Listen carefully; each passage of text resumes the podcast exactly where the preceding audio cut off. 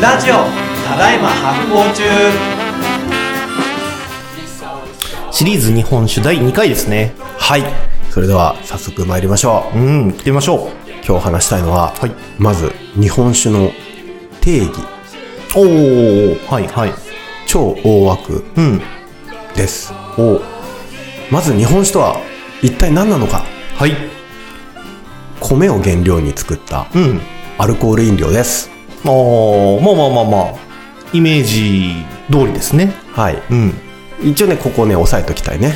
でも、なんか、え、そ、それが定義ってことではなくそれをえっとね定義としてもいい、それをイコール定義ではできない。なんか広すぎちゃいますよね、それだとね。そうなんだよね。はい、他にもね、あるからね。んうんあの、米をえ原料に作ったお酒ってね。うんうんうん。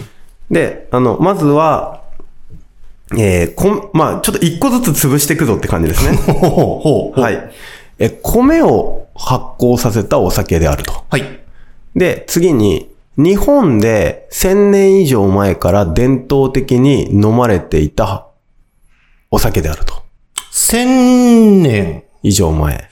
なんかでも、もっと古いイメージあるから、千年ぐらいなんですね。いや、もっと、あの、千何百年か絶対経ってるんだけど、はい期限がよくわからない。あ、そうなんだ。だからむちゃくちゃ古いよっていう。はいはいはいはいまあ、少なくとも1000年千以上年前。は、うんうんうん。まあ、あの、えっ、と、奈良時代とかはい。にはもう登場してきてるんだけど、もしかしたらもっと古いのかもしれないが、はいはい確たることはわからないと。えーまあその1000年以上飲まれている、はい日本の伝統的な発酵飲料であると、うんうん。えーいうことです。で、次にですね、えーえっとですね、えーここね、結構ポイントなんだけど、麹カビをはじめ、はい様々な微生物が関わってで発酵していくお酒であると。おー、いろいろ関わってるんだ。麹カビだけじゃなくて。そう。うん。ただ、スタートは麹菌、はい麹カビはい。ですね。うん。で、えっ、と、さらにですね、言うとですね、時代とともに様々なトレンドが変遷してきたお酒であると。あ、それちょっと興味深いな。なんはか、いちらっと知識としては知ってます。うん。っていう感じで押さえていくとだんだんこう絞り込めてくると。日本酒の。で、まあ、もうちょっと具体的に言うと、あの、まあ、なんか業界の人っぽく言うと、ん米を原料に、主原料に、えーえー麹をスターターとして発酵させた、えー醸造酒うん。であると。えーそういうふうに、まあ、言うと、結構、なんか、かなり、あ、日本酒だなって感じなんですね。はい。はい。まあちょっと醸造酒の定義みたいなことにもちょっとなってきちゃいそうだけど。うん。なんで、その、そうすると次、醸造酒の話 だよねだからさ、あの、結構ね、だから日本酒ってすごい、て、定義し、はい。はい。すんの難しいんだよね、そう実なんだはね、これね、はいあの、一言で定義できないっていうか、様々な例外がは、発生しやすいので、うんうん。なので、順を追って過剰書きみたいにして言ってみたのね。うんうんあの、米を発酵させた酒である。はい。で1000年以上前から日本で飲まれていた伝統的発酵飲料であると。うん。で、麹カビはじめ様々な微生物が関わって発酵するはいお酒であると。で、時代とともに様々なトレンドが変遷してきた酒であるとうんうんうん。いうことなんですね。なるほど。はい。 YouTube で見るときっと今リストが出てるんじゃないかなって思うんですけどね。はい。こういうものでございます。で、えっとね、えーじゃあ、一個一個、まずは、その、今の4つの要素をね、ほい。話していきます。しょ。まず、えっと、米を発酵させた酒である。はい。ところからですね。はい。はい。で、えっと、日本酒の原料は基本的にお米です。はい。えー、そして、主に、えーえー、うるち米です。あー、へー。ジうャポるニち米って何なんでしたっけうるち米っていうのは、えっとね、うんとね、反対がね、もち米だね。はははは。じゃあ、普通に白米を食べるときそのお米うだそうそうそう、普通の白米。はいはい。白米。で、えっと、ま、あの、うるち米っていうのは、比較的こう、えっとね、むむ、えー、お餅にはできるほど柔らかくないっていうか、粘度が高くないんだけど、粒で食べる分分にはもちもちしているはいお米、はいうるち米ですね。うんうん。で、えっと、そ、それの反対にもち米っていうのがあるんだけど、そのもち米はもっとその、えっと、でんぷん質の構造が違っていて、はいあの、より、なんかこう、とん、なんかこう、でんぷん質同士がくっつきやすくて、うーん。だから、もちもちするんだ。。そううんうん。もちもちするっていう、そういうのがあるんだけど、基本的には、えー、あの、もち米じゃなくてうるち米で作る。で、えっと、アジアに行くと、なんで僕そういう話してるか、アジアに行くといろんな米の酒があるんですほうよ。ほうほうほだから、例えば、もち米で作るお酒とかインドネシアとかにあるし、う。うんうん。で、えーうるち米においても、うるち米も、あの、例えば隣の韓国のマッコリとかね。あ、へえ。そうそうはそうう。るち米だけど、そう、うるち米も使ううし、まあでも、アジアのお酒はなんか、うるち米ともち米を併用したりとかするので、へえ。結構なかなかあれなんだけど、日本の、日本酒っていうのは伝統的にずっと大体基本的にはうるち米を使ってるうんだよね。んえーなので、普通の白米みたいなのね、はい普段僕ら食べてるものを使ってるんですね。で、さらに言うと、えっと、うーんと、これも例外があるんだけど、伝統的には、まあ、伝統的にはというかね、えっと、ここ100年弱、ここ数十年、戦後はですね、えー酒米というね、うん。うん。お米を使っています。ほう。それって、お酒を作るために特化した米みたいなことその通り。だからはいワインの、ワイン用ブドウみたいなやつね、はいはいはいはいはい。あの、カベルネソビニオンとかシャルドネみたいなやつだうんうんうんうねん。はいはい。それで、えっと、まあ、ここ、えー、す数十年間、特に最近はもうむちゃくちゃいっぱい研究されてるんだけど、あのーす日本酒に特化したおお米っていうのをい、が使われます。一番有名なのは山田錦とかね。ああ、聞いたことある。うん。山田錦500万石お町っていうのが、まあ、その酒米のスリートップと、へえ。ちょっと古い常識ですけど、今もっといろんなのあるから、なんだけど、そうそういうなんかこう、えーお酒を作るのに向いてるお米を,、使うことが多いです。うんうんうん。多い。でもね、それはて、なんかね、絶対的定義に入らないのよ。なぜかというと、あの、普通の食用米で作る日本酒もあるから、へでえも。そういうことが多いです。はい。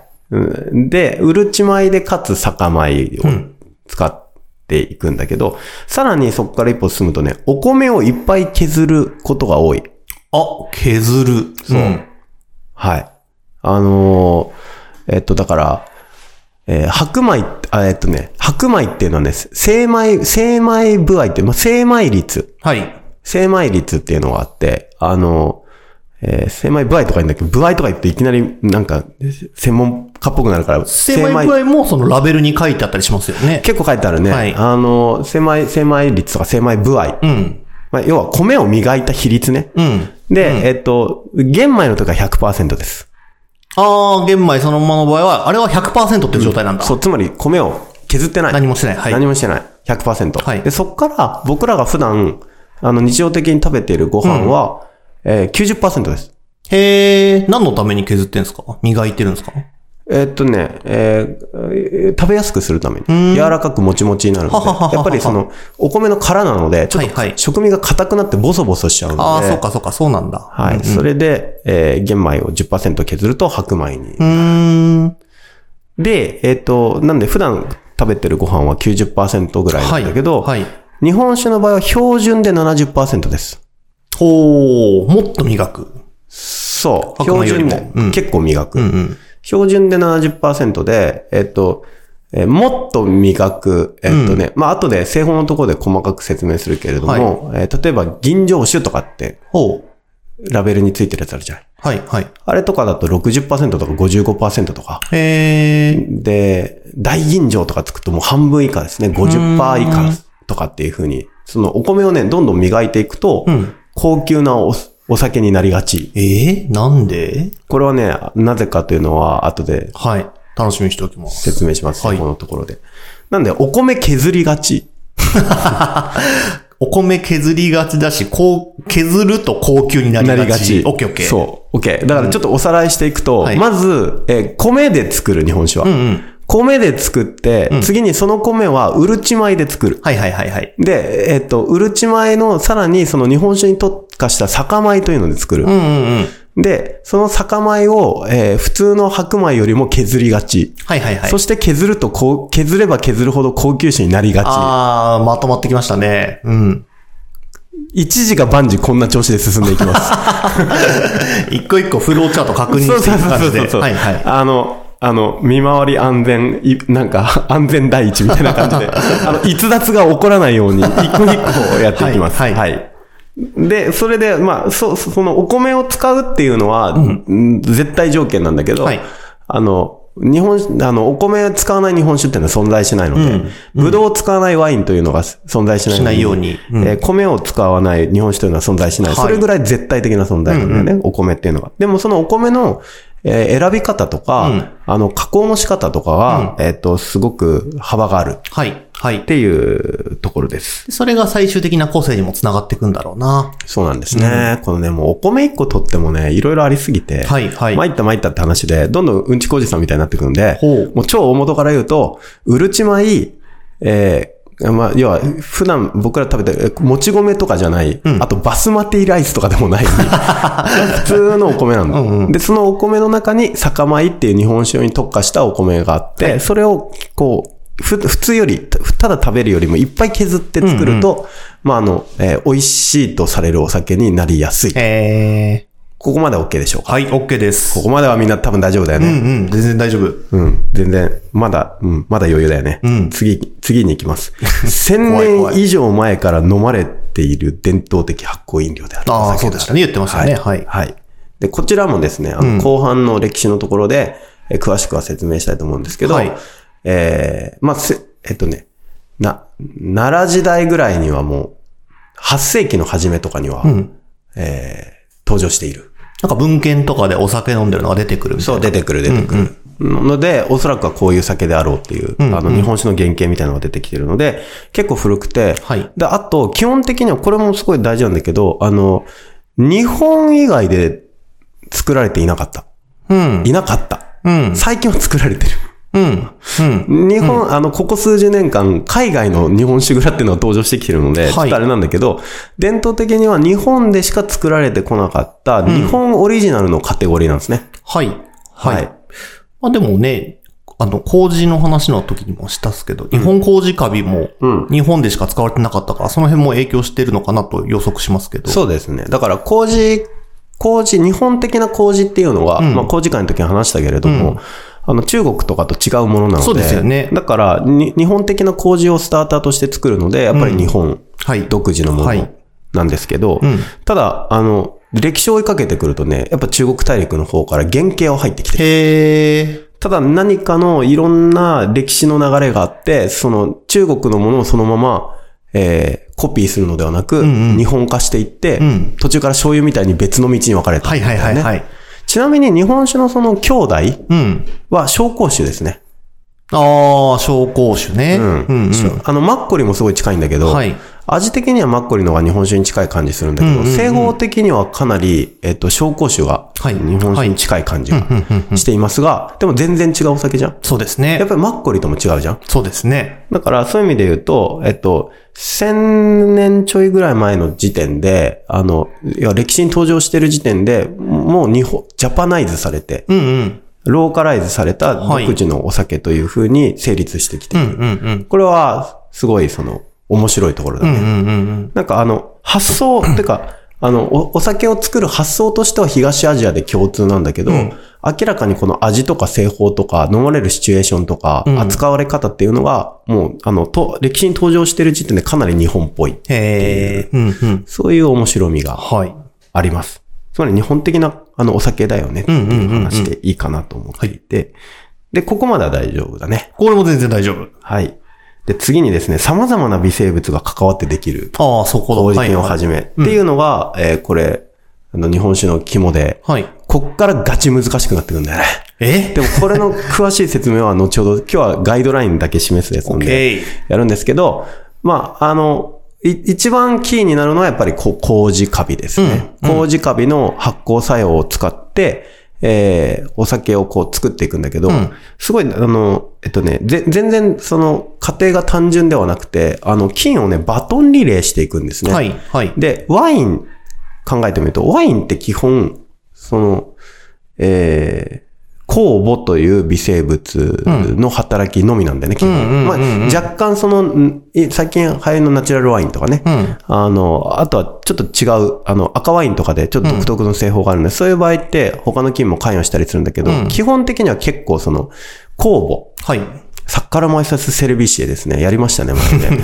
あそんな名前の、かああいう、ああいう奴らで、基本的には醸していくので、はいあの、発酵が一段階なんだよね。はい、はい。ビールも一緒。緒ですね。うんうんうんうん。そっかそっか。そう。発酵が一段階。うん。酵母だけなんだ。大体は。で、に、日本酒の場合は製法によるんだけど、江戸時代ぐらいにできた伝統的製法だと、だいたい4、発酵のステップが、まあ、微生物が働くって意味で言うと、4から5ステップぐらいある。おー、ほうほうほう。すんごい複雑にいろんな菌がバトンリレーをしていって、はいはいで、アルコールが作られていくというですね、あの、なんて言うんだろうな。あの、チーム戦で、微生物的に見てみると、チーム戦でできていくお酒ですね。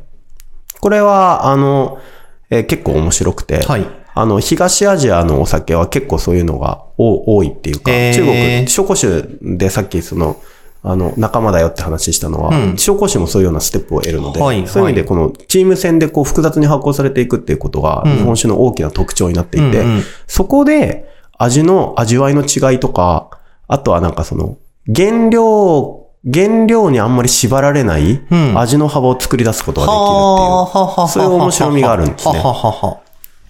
だからなんかあの、ワインって農業に近いとかっていう話があって、うんうんあの、ブドウの質で相当味が決まると。確かに、絶対に品種とセットで、うんそうそうそうワインってそう。出てきますもんね。ね、ワインの後のね、コラボの時もそういう話ちょっとしたんですけど、でもね、日本酒は、そういう意味で言うと、こう微生物が関与する割合がすごい大きいのおで、ー。そのお米のね、ポテンシャルをね、めちゃめちゃ殺しちゃうこともあるんだけど、はいはいうん全然別のものに変容させることができる。んそれは面白いね様々な微生物が関わるからそういうことができると、ん。えーいうことなので、あの、結構ここは、あの、ヨーロッパのお酒とかね、あの、西の方のお酒と一番違うところなんですね。この複雑性というのが。はい。で、詳しくは、あの、また、あの、1回分丸々取ってこの辺の話をしたいと思いますね はい。はい。OK? オッケーオッケはい。んそして次にですね、時代とともに様々なトレンドが変遷してきた。ー。これはね、これ興味、僕一番興味ありますね、この話。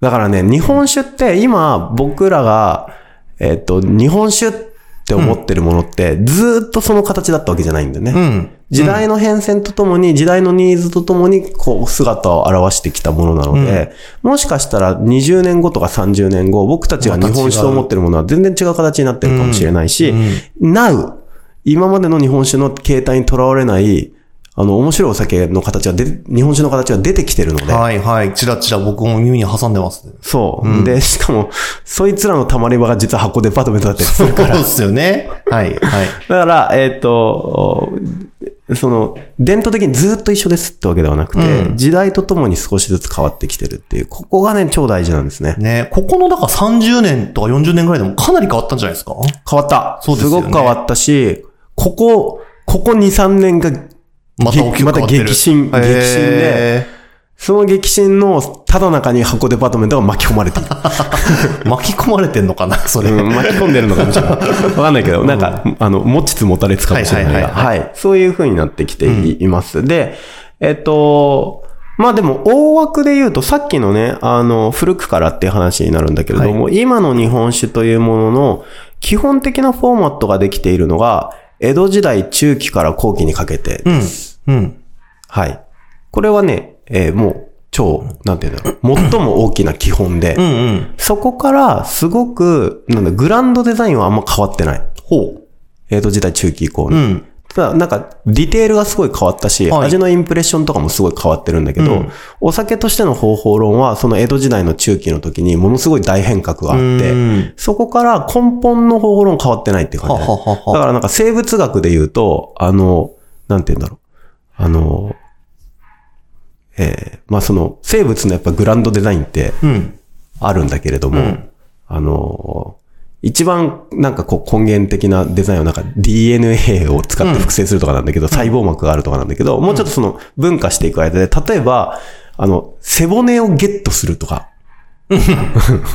なんかあの、口から取り込んでお尻から出すみたいな、そういう超あの革命的ななんかボディデザインみたいなのが、時々発明されるんですけど、あ、えー、逆にそんぐらい大きい変化は江戸時代以降で起きてるんだ、じゃあ。そう、一回それぐらい、なんかあの背骨があって、あの、えっ、と、ちゃんと手、なんか手、手足があります、みたいな。うん。それぐらい、なんかこう基本的ないろんなな動物とかで、陸上にいる動物だったら大体共有してる基本的なボディデザインみたいなへーのぐらいに匹敵するものが江戸時代の中期にやっぱり出てきて、その時に日本酒の、えー骨格っていうのがはっきり決まってくるんだよね。はでそれまではね、結構曖昧っていうか、あの、まあ、醤油とかと似てんだよね。あの、醤油も、醤油シリーズの時を思い出してほしいんだけど、江戸時代初期ぐらい前までは、醤油的なものはあったが、うんはっきり明確に個性を持った、これが、これが醤油だというものは結構曖昧だったじゃん。うん。あれと同じことがですね、江戸時代の中期ぐらいに起こるんですね。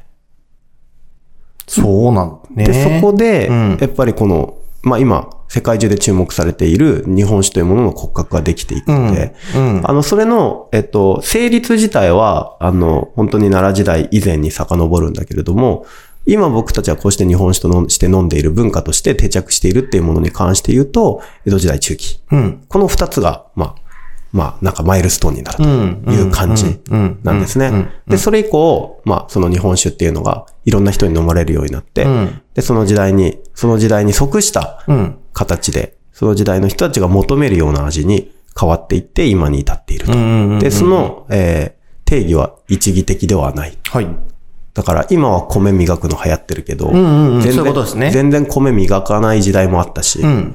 今は冷たくしてお酒飲んでね、あの、結構華やかな香りをこう、冷たくして楽しむみたいなんだけど、はい。冷たくして飲まない時代もいっぱいあったしう、ん。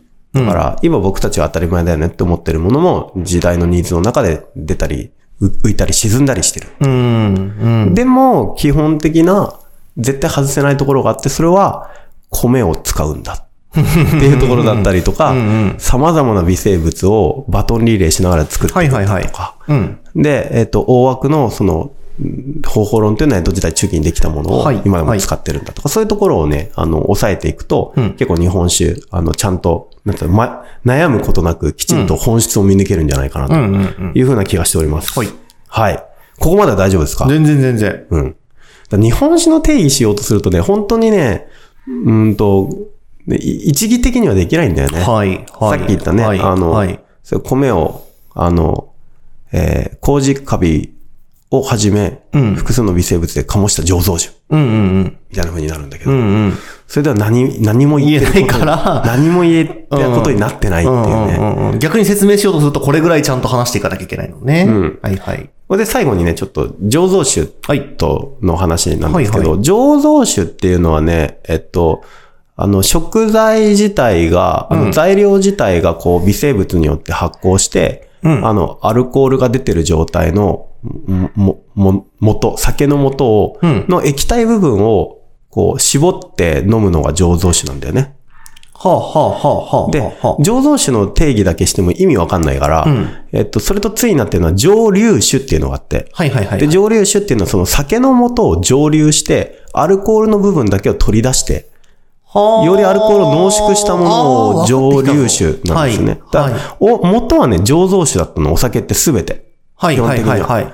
その何かこう、果実が発酵したアルコールができますとか、麹が発酵したアルコールができます。で、なんかこう、むにゃむにゃのお粥みたいな状態。はいまあ、はいビールも昔はね、お粥みたいなもんだったんで、うんうん。あの、そういうむにゃむにゃのおかゆみたいな、ペおアルコールがある、おなんかこう、おかゆみたいなものを絞るとさ、液体だけボトボトボトって出てくるじゃん。はい。なんかあれですよね。なんか、ま、まさに醤油の時も絞るみたいな表現出てきましたけど、テクスチャーを分けるってことですよね。そうそう液そうそう体だけに分離させた状態にするそうってことだそうそうそう。はいはだい。から液液体分のところを取っていく。で、それを飲んだら、アルコール入ってるから酔っ払うよね、みたいな。気持ちいいよね。おみたいになるのが、醸造酒ですね。めっちゃ、猿でもわかる醸造酒。そ う超わかりやすい。そうなんだ。そうなんだよ。こういうぐらいまで、うんそもそも論を話さないと、はいすぐ日本酒迷子になるから。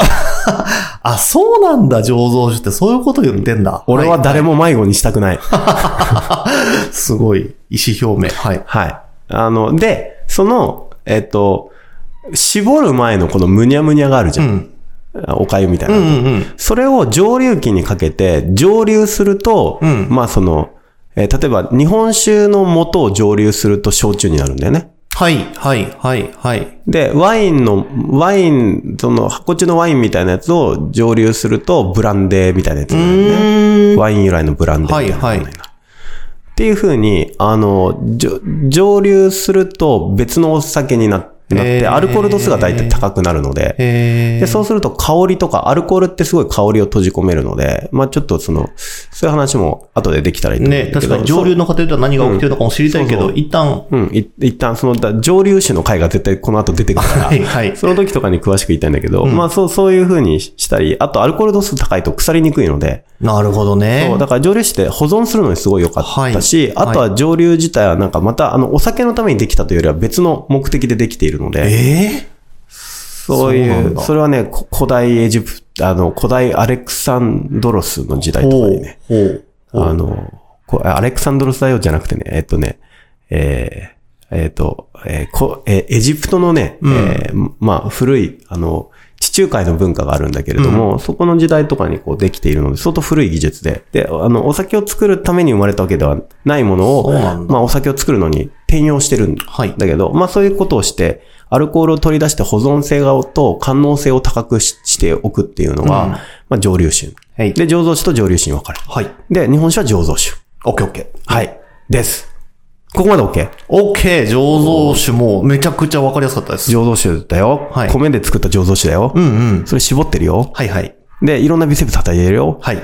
すごい昔から日本で作ってたよ。んで、あの、ポイントは江戸時代中期だよ。そこで骨格がバキッとできます。うんうんうん。今日はね、ここまで分かれば OK です。ああ、うんうんうんうん。全然大丈夫。いけてます、いけてます。オッ OK、はい。よ OK、OK、OK。じゃあ、じゃあ次回またちょっと一歩歩みを進めてっですしねゃ、頑張れる、頑張れる。日本酒のちょっと一体何なのかっていうことに迫っていきたいと思います。はい。